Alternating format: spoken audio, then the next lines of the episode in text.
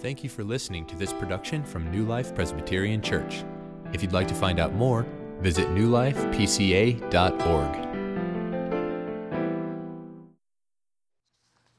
Uh, just uh, a couple thank yous before we get started. Many thanks to um, the hospitality team for their good work in getting uh, a meal together for us on Friday when we had Presbytery. Also, the worship band uh, did a great job leading us in worship as we had a service together as a Presbytery. That was on Friday, so uh, thanks to all of you and others who helped um, with that. It was a, a very good meeting.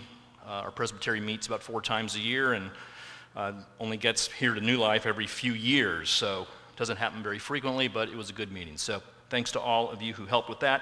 Also, events team, thank you for uh, organizing the mystery dinner, which happened last night. Did you have a good time, those of you who were able to go last night? I've heard um, good things. Um, unfortunately, I was unable to be there, but uh, I heard there was a good sign-up and, and good time had, so um, hope you got to connect with some people maybe that you didn't know so well, but again, thanks to the events team for Um, organizing that.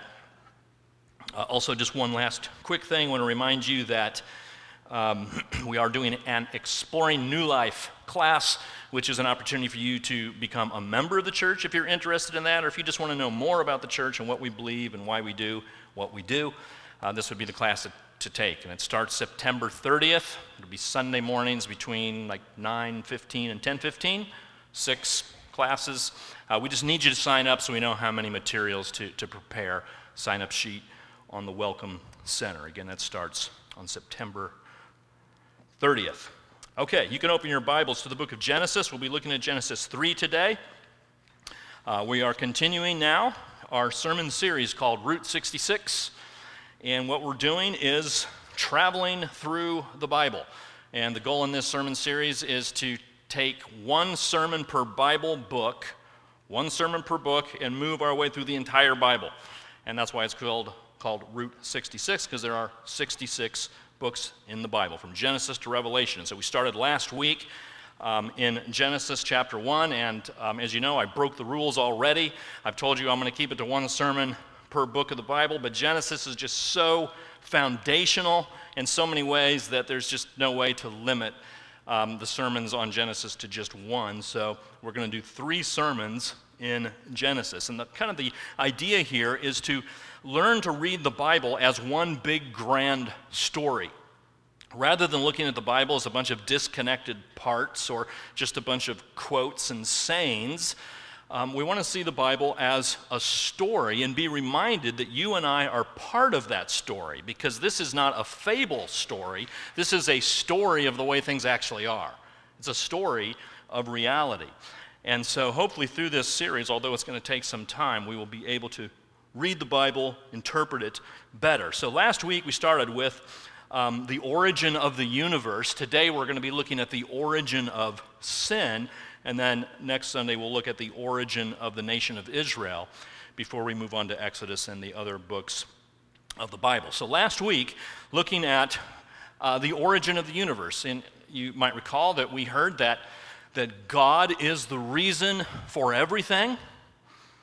That's why anything exists. That's why you exist. You exist to know Him, to glorify Him. God is the fundamental reality of the universe. Then we heard also that creation is very good. God made the stars and the earth and the trees and everything in creation and made it good, called it good. There's nothing inherently evil about creation. God says it's very good. And then we heard that you and I have been made in the image of God.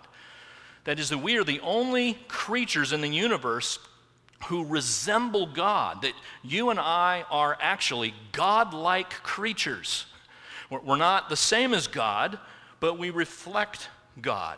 And so what we saw last week was a very positive, exciting, glorious beginning to the universe and to human life. But when we fast forward to twenty eighteen, to our day right now, we look around and we notice that things are not so good. They're not so good. Things are not now like they were back in the garden in those first couple of chapters of Genesis. And that should cause us to ask a very important question, which is, what went wrong? Now, many of you hopefully have asked this question of yourself, and you've probably, if you're like me, have asked it many times. You've said something like this: after you have done something foolish for the tenth or twelfth or fifteenth or thirtieth time, and you've asked yourself, what is wrong with me? Have you ever asked that question? Maybe even under your breath, what's wrong with me? Certainly many of you, who are, particularly who are married, have wondered that about your spouse. What's wrong with him? What's wrong with her? Or you parents have probably, I know, asked that about your children. You've talked to them and you've said, what's wrong with you? And when you look at the news and you see all that's going on in our world, hopefully you've asked, what's wrong with us? What went wrong? That's what Genesis three explains to us. It's telling us about the origin of sin, which is sometimes called the fall. The fall. The fall of mankind um, in Genesis three. Um, So that's what we're going to look at here in um, this chapter. We're going to read the whole chapter because it's all very important. What this tells us is where all of our problems began, how it all went wrong. So let's stand for the reading of God's Word, Genesis three, the whole chapter. Now the serpent was more crafty than any other beast of the field that the Lord God had made. He said to the woman, did God actually say, you shall not eat of any tree in the garden? And the woman said to the serpent, we may eat of the fruit of the trees in the garden, but God said, you shall not eat of the fruit of the tree that is in the midst of the garden, neither shall you touch it, lest you die. But the serpent said to the woman, you will not surely die, for God knows that when you eat of it, your eyes will be opened, and you will be like God, knowing good and evil. So when the woman saw that the tree was good for food, and that it was a delight to the eyes, and that the tree was to be desired to make one wise, she took of its fruit and ate. And she also gave some to her husband, who was with her, and he ate. Then the eyes of both were opened, and they knew that they were naked, and they sewed fig leaves together and made themselves loincloths. Loin, loincloths. And they heard the sound of the Lord God walking in the garden in the cool of the day, and the man and his wife hid themselves from the presence of the Lord God among the trees of the garden. But the Lord God called to the man and said to him, where are you? And he said, I heard the sound of you in the garden, and I was afraid because I was naked, and I hid myself. He said, who told you you were naked? Have you eaten of the tree of which I commanded you not to eat? The man said, the woman whom you gave to be with me, she gave me fruit of the tree, and I ate. Then the Lord God said to the woman, what is this that you have done? The woman said, the serpent deceived me, and I ate. The Lord God said to the serpent, because you have done this, cursed are you above all livestock and above all beasts of the field. On your belly you shall go, and dust you shall eat all the days of your life. I will put enmity between you and the woman, and between your offspring and her offspring. He shall bruise your head, and you shall bruise his heel. To the woman he said, I will surely multiply your pain and childbearing. In pain you shall bring forth children. Your desire shall be for your husband, and he will rule over you. And to Adam he said, because you have listened to the voice of your wife and have eaten of the tree of which I commanded you, you shall not eat of it. Cursed is the ground because of you. In pain you shall eat of it all the days of your life. Thorns and thistles it shall bring forth for you, and you shall eat the plants of the field by the Uh, plants of the field. By the sweat of your face you shall eat bread, till you return to the ground. For out of it you were taken, for you are dust, and to dust you shall return. The man called his wife's name Eve, because she was the mother of all the living. And the Lord God made for Adam and for his wife garments of skins and clothed them. Then the Lord God said, behold, the man has become like one of us in knowing good and evil. Now, lest he reach out his hand and take also of the tree of life and eat and live forever. Therefore the Lord God sent him out from the Garden of Eden to work the ground from which he was taken. He drove out the man, and at the east of the Garden of Eden he placed the cherubim and a flaming sword that turned every way to guard the way to the tree of life. God in heaven, please open our eyes to behold wonderful things in your word now. In Jesus' name, amen. You may be seated.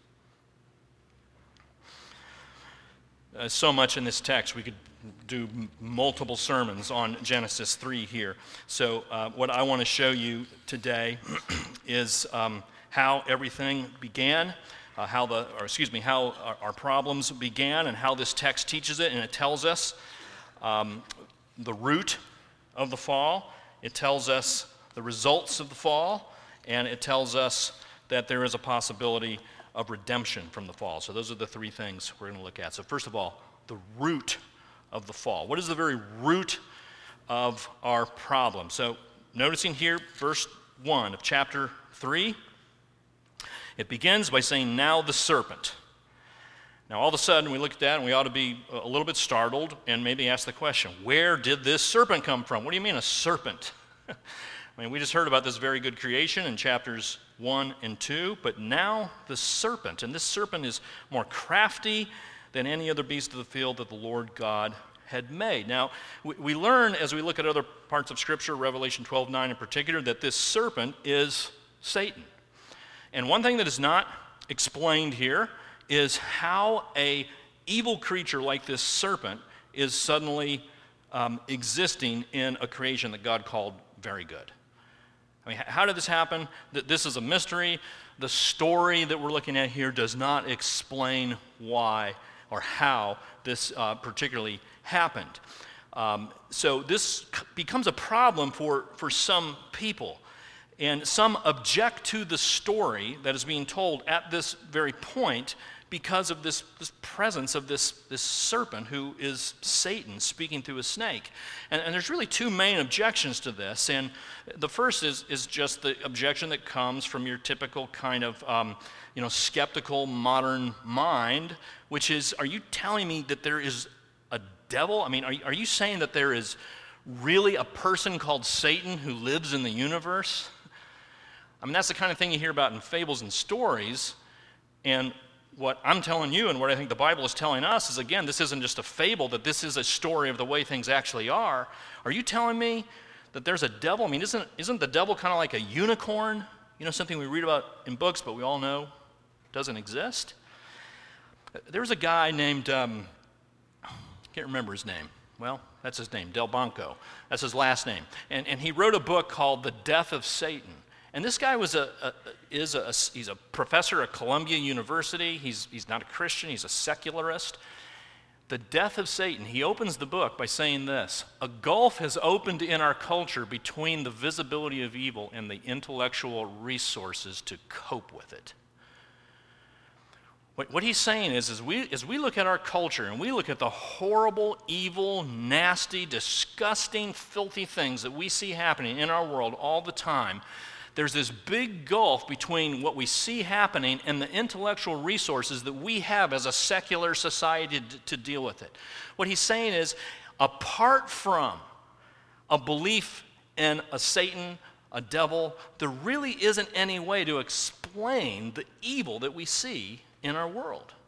And again, this guy is not coming from a Christian point of view, and he's written this whole book talking about how losing a belief in Satan has made us a very confused culture.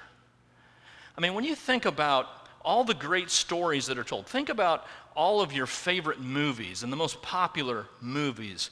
There's always a villain in the movie, isn't there? There's always a bad guy. Wizard of Oz, there's the Wicked Witch. It's a Wonderful Life, there's Mister Potter. Shawshank Redemption, there's the... Um, Uh, the, uh, the the warden, the prison warden, the evil warden. In Batman, is there's the Joker. Even in Toy Story, you've got Lotso. Right? They all have evil characters. There's always a represent a villainous representation of evil. And quite frankly, friends, if that wasn't present in the story, you wouldn't care about it.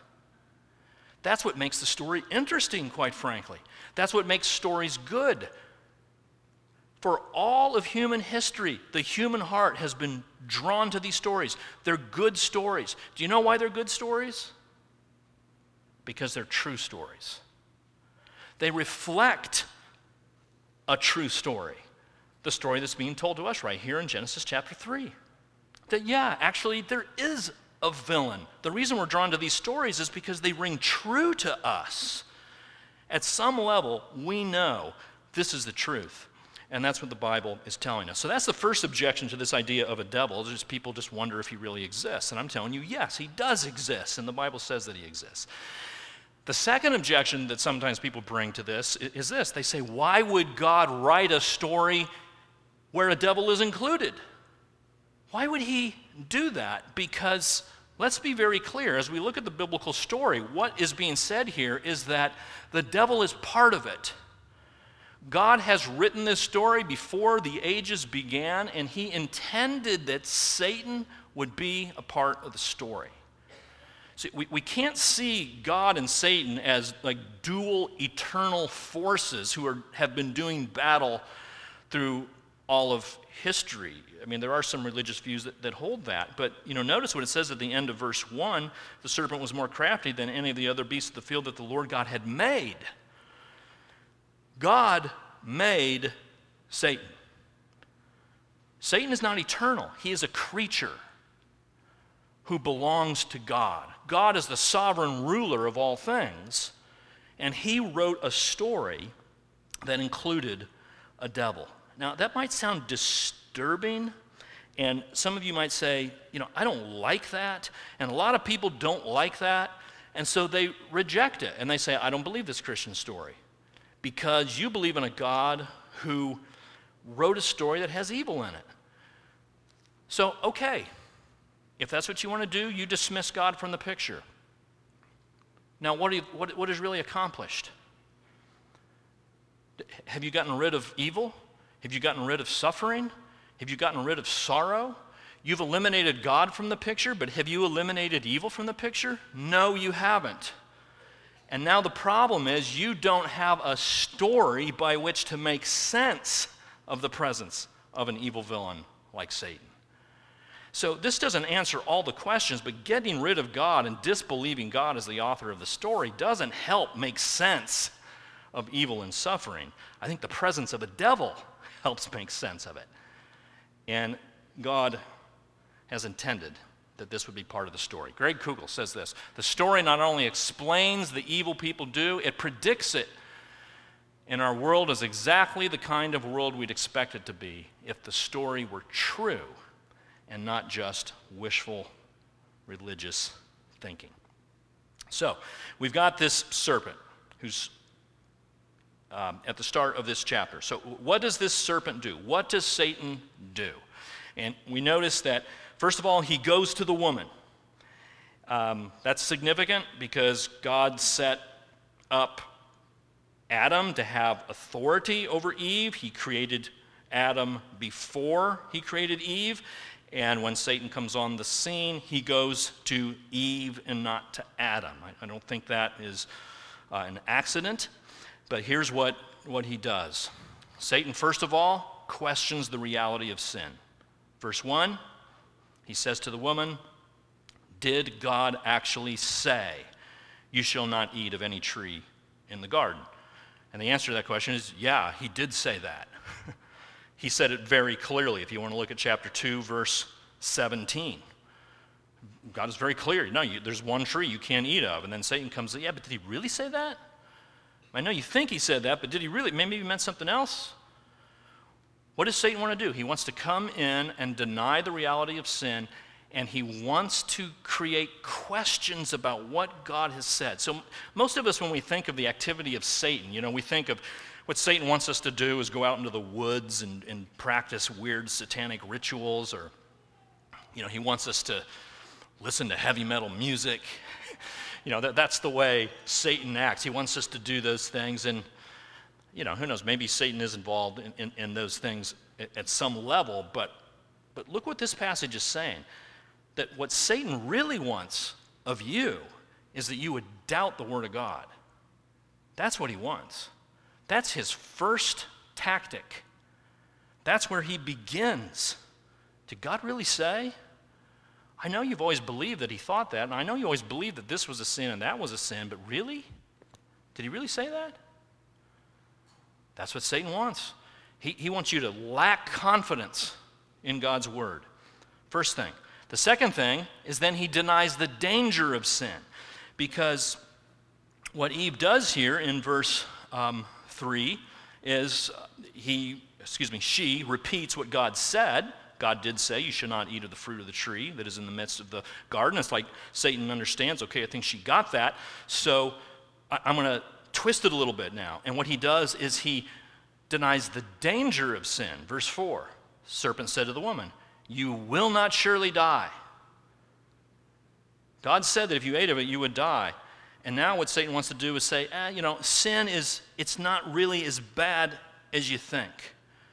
You're not going to die. God, God wouldn't judge you.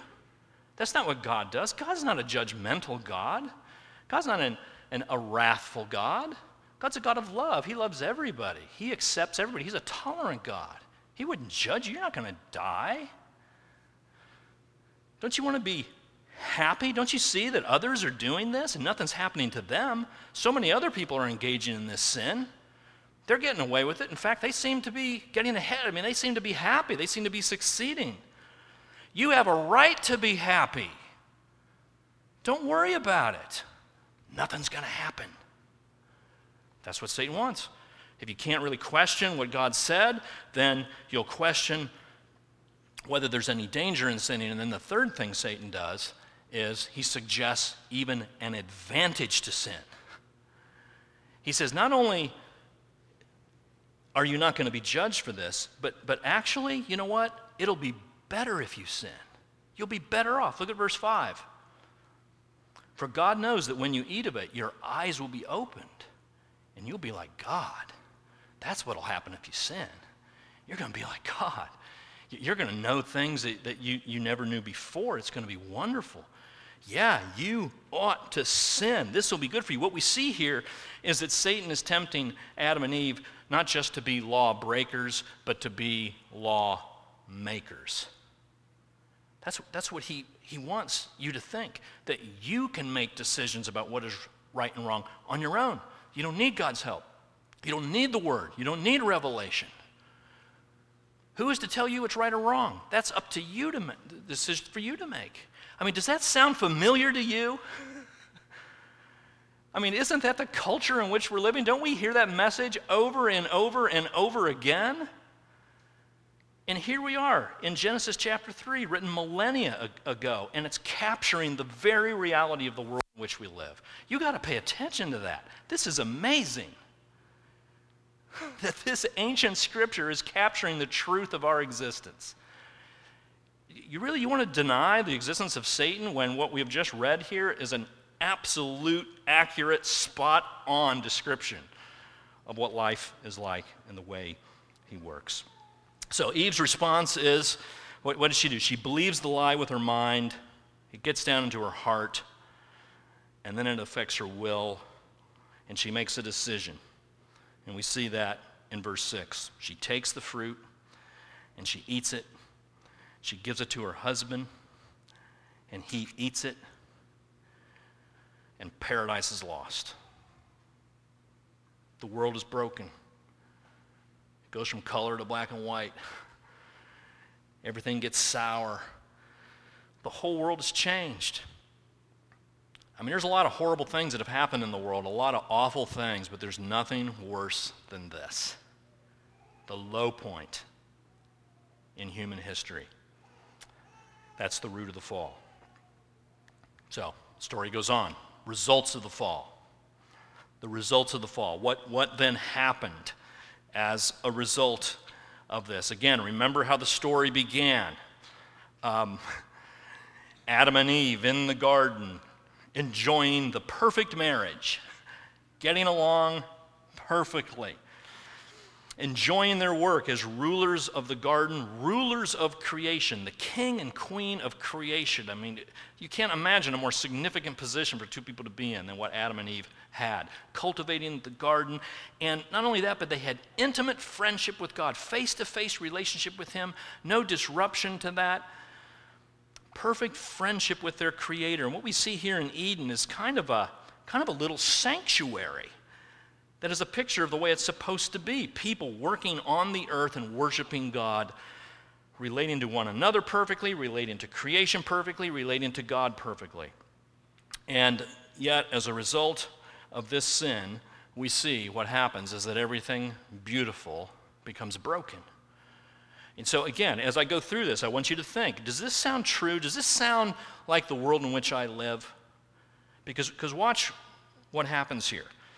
Watch what Genesis three tells us about how everything beautiful becomes broken. The first thing that gets broken is the relationship between Adam and Eve. You know, when you talk about the good old days, sometimes we look back, the good old days were the time in the garden. Those were the good old days. There really haven't been any good old days since then, because these things have been broken. So the relationship between Adam and Eve. Notice what happens. Verse seven. After they eat, the eyes of both of them were open, and they knew that they were naked. And they sewed fig leaves together. Why did they sew fig leaves? Why did they want to cover themselves up? Um, at the end of chapter two, you see the man and his wife were naked, and they were not ashamed, two twenty-five. But now they're ashamed. They... they They don't want to expose each other to each other. They want to hide from each other. And it has to do with their perspective on their bodies. They're insecure about their bodies.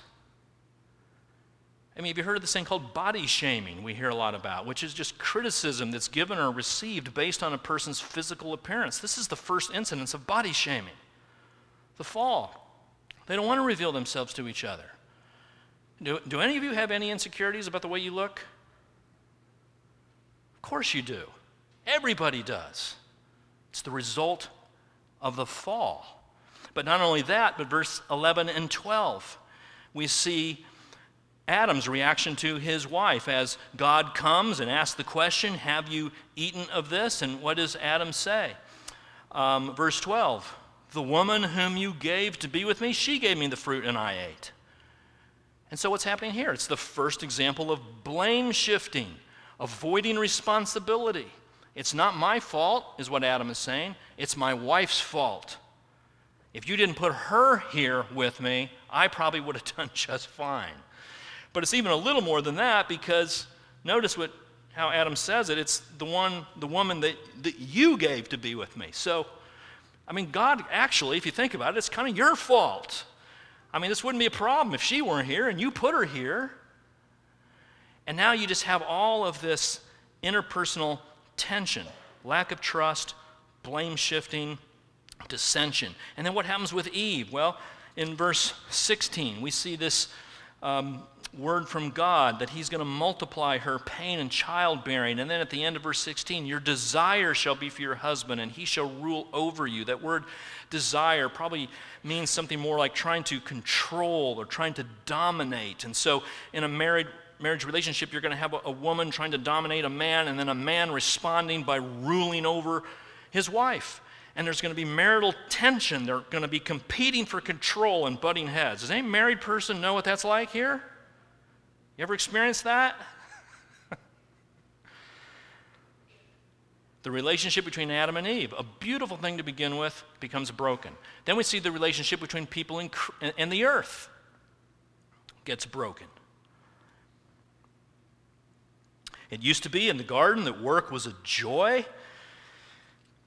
but now it's drudgery. Verses seventeen to nineteen. God is speaking to Adam here. Adam was given the charge to work the garden, but now here's what's going to happen. Cursed is the ground because of you, at the end of verse seventeen. Now it's in pain that you're going to eat all the days of your life. Verse eighteen, thorns and thistles are going to grow up and make life hard for you. Verse nineteen, by the sweat of your face, you're just going to have to sweat just to get bread to eat. Everything's going to be hard. Does that ring true to you? I mean, it sure rings true to me. It just seems like I can just never get on top of things. I just feel like I, there's always a million things to do. I can't keep up. It's so hard to get things in order. You know, you're working on your house, and you get this fixed, and that breaks down. You get this thing done, and there's this trial, and it's just on and on and on. By the sweat of your brow, this is what God is saying, this is going to be the result of the fall. Work is going to be hard. It's going to be difficult. It's going to seem unsatisfying. There's a guy named Richard Thompson who's uh, one of my very favorite songwriters. He wrote a song called Stuck on the Treadmill. Wish I knew a better way to keep myself alive shaking sheets of metal every day from nine to five. Others may be living, but me, I just survive. I'm just surviving. Work sometimes feels that way. There's no joy in it. You're just merely surviving. It's a result of the fall. Have you ever experienced that at work? And then lastly, we have a relationship between people and God. Actually, something else, um, uh, verse twenty-three and twenty-four, notice that Adam and Eve get kicked out of the garden. They get exiled from the garden. Um, that becomes very important as we look to the promised land coming later. You know, God does desire that his people be in a place, worship him in a specific place. There is a theology of place that we need to think about and becomes very important in the Old Testament story. Land promises. We'll hear a lot about that, and it begins here. They're kicked out like a landlord kicking out a tenant. They say, get out of here, God says to Adam and Eve. Their, their home is now lost, and they become wanderers on the earth. So the last thing here then is relationship between people and God. And you see this in verse nine, chapter three, verse nine. They've eaten the fruit. The Lord God calls to the man, and he says, where are you? And he says in verse ten, I heard the sound of you in the garden, and I was afraid because I was naked, and I hid myself. I hid myself from you, God. I fled from you. I'm scared of you now. We used to have perfect relationship, but now I'm not sure I know you, and I'm afraid of what you're going to do to me. And I don't know that you love me. And I don't know that you have my best interests in mind. And I don't want to face you, and I don't want to deal with you anymore. And so I'm going to hide myself. And that's what the human race has been doing ever since. Running and fleeing from God. And the worst of all the results is exactly what, what God said. He said, if you eat of this fruit, you're going to die. And we find as we move on through this story that that's exactly what happens. Spiritual and physical death comes to Adam and Eve, and not just to Adam and Eve, but the entire human race as a result of this event. What Adam and Eve did has affected all of us, just like putting a drop of food coloring in a glass of water, and it just fills the whole glass. Adam and Eve's decision has extended to the whole human race. And so when you begin to ask this question, what's wrong with me? Friends, what's wrong with you? It's, it's not the fact that you don't have more education. It's not the fact that you might live in poverty. It's not the fact that there are rich C E Os in the world. It's not climate change. What's wrong with you is that sin is inside of you. It's in your heart. The waters of your soul have been polluted by the actions of Adam millennia ago. That's your problem. Now, I'm not saying that these other things are unimportant, and I'm not denying that sins maybe have been committed against you. I'm not denying, I'm not saying that every bad thing in your life is your fault. I'm not saying that, but I'm saying the fundamental problem you have is inside you, in your heart. And that's the place you need to begin if you're going to make any real change in your life, your family, your work situation. That's what this story is telling us. Last thing, though. Here's, here's, here's the good news. There is redemption from the fall. Promised. Redemption from the fall is, is possible. This is a dark story so far, right? I mean, chapter three uh, is kind of a downer. But, but again, doesn't it ring true? I mean, don't you read that and just think, I've seen that, I've lived that. And there's a, a philosopher named Luke Ferry. I've, I, I like to quote this guy. Again, I just love it when I see non-Christians making observations that are consistent with Christian truth. I, I love that. And here's Luke Ferry. He says, what we truly desire is to be understood, to be loved, not to be alone, not to be separated from loved ones. In short, not to die and not to have them die on us. That's really what everybody wants in this world, right? We don't want to die, and we don't want the people that we love to die on us. It's the human condition. But he says, but daily life, sooner or later, will disappoint every one of those desires. Unless you believe the story. Unless you believe the gospel story that's being told. Because there, there is a, a little bit of light that breaks through here in a couple of places. In verse nine in particular, notice that God calls to the man After Adam has eaten of the fruit, God goes after Adam. God won't give up. The Jesus Storybook Bible talks about a never stopping, never giving up, always and forever love. That's what we're seeing pictured here. God is, he's, he's not going to quit on the human race. He has every right to, but he's not going to. But then secondly, we have the promise of verse fifteen. And, and here, this it's impossible to overestimate how important this passage is. This sets up everything that's going to happen in the rest of this sermon series and in the rest of the Bible. God's speaking to Satan. He says, Satan, I will put enmity between you and the woman and between your offspring and her offspring. He shall bruise your head and you shall bruise his heel. Kind of an odd statement here, but what God is saying is that there's going to be a descendant of the woman, a descendant of Eve. And we're not really sure at this point, is it going to be her son, the first son that she bears, or is it going to be like a great, great, great, great, great, great, great grandson? I mean, we don't know that. That's what we got to wait to see how the story works. But he's saying there's going to be a descendant, your offspring. And that descendant's going to come, Satan, and, and he's going to kill you. But when that descendant kills you, something's going to happen to him. That is, his heel is going to be bruised. That is, he's going to be injured. That is, he's going to suffer. It's going to require his suffering in order to overcome you. It's just like if you can imagine a guy standing maybe with his family and a, and a poisonous snake comes slithering up. And the guy steps out and he stomps on the head of the serpent and he kills it. But right before he kills it, because he's stomping on the head, that serpent is able to get his fangs in the guy's foot, right in the back of his heel. And poison is injected and he dies. He over he, he conquered the serpent. He killed the serpent, but, but he suffered in the process. And what this verse is promising is that that is where redemption is found. In that action.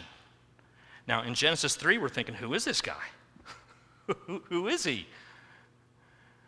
Now, of course, you and I know, and I'm not going to let you wait until mid twenty nineteen to when we get to the end, when we get to the New Testament, you know, to figure out who this guy is. This person is Jesus Christ. And we see this here in Revelation twelve. The great dragon was thrown down, the ancient serpent, who was called the devil and Satan. That's where we see that the serpent is Satan, the deceiver of the whole world. He was thrown down to the earth, and his angels were thrown down with him, and I heard a loud voice in heaven saying, now the salvation and the power of the kingdom of our God and the authority of his Christ have come, for the accuser of our brothers has been thrown down, who accuses them day and night before God, and they have conquered him by the blood of the Lamb. See, the Lamb, referring to Jesus, is going to shed blood. He's, he's going to have to die in order to conquer this serpent. But that's exactly what he does. And he doesn't stay dead. He rises from the grave, victorious over Satan, victorious over death. And he presents himself to you today as a fully sufficient Savior to forgive all of your sins and to fix all of your problems.